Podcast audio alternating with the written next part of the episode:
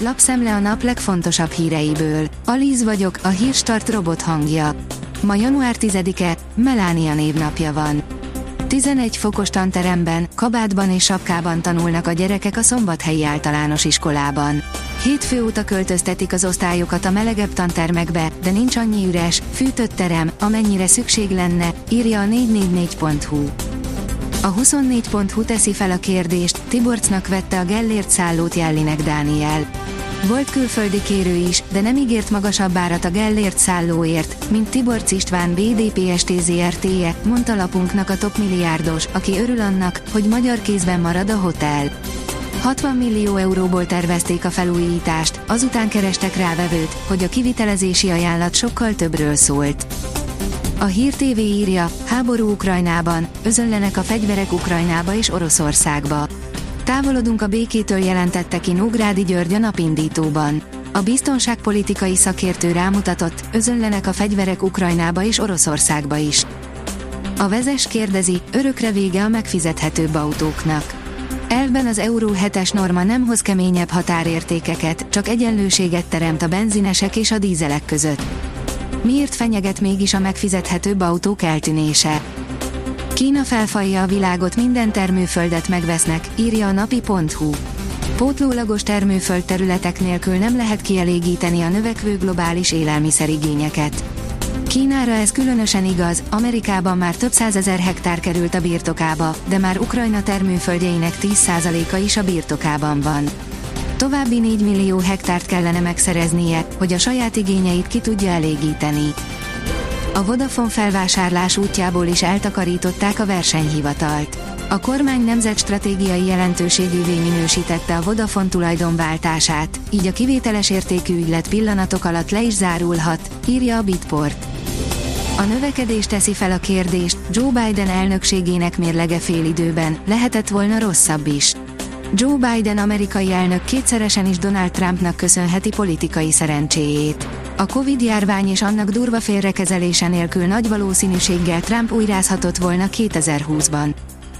A Noise szerint Erasmus ügy, ha megvalósul, a továbbiakban nem sok értelme lesz alapítványi egyetemen tanulni.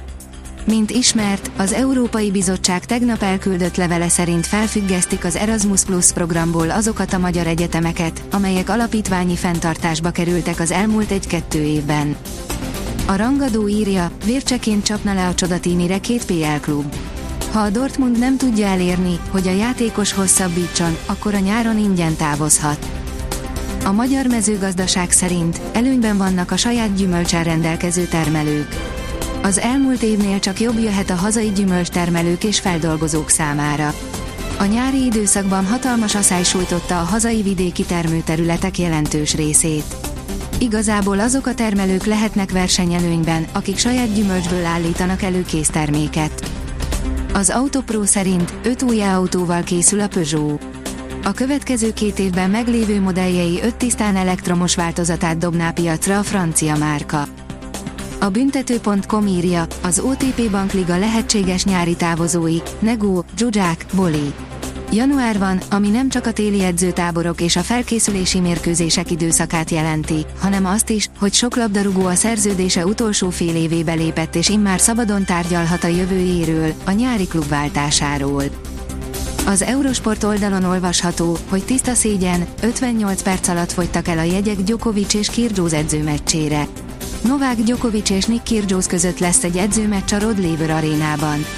A találkozó már is mindenütt a címlapon van, holott csak pénteken kerül rá sor. Ennek részben az az oka, hogy elkezdték ráárulni a jegyeket, amelyek kevesebb mint egy óra alatt el is fogytak. A kiderül írja, ennél már csak kevesebb eső lesz a héten. Időjárásunk változékony jellege továbbra is megmarad. Többször kell esőre számítani, de a hét elejéhez hasonló kiadós mennyiség már nem várható. A Hírstart friss lapszemléjét hallotta. Ha még több hírt szeretne hallani, kérjük, látogassa meg a podcast.hírstart.hu oldalunkat, vagy keressen minket a Spotify csatornánkon, ahol kérjük, értékelje csatornánkat 5 csillagra. Az elhangzott hírek teljes terjedelemben elérhetőek weboldalunkon is. Köszönjük, hogy minket hallgatott!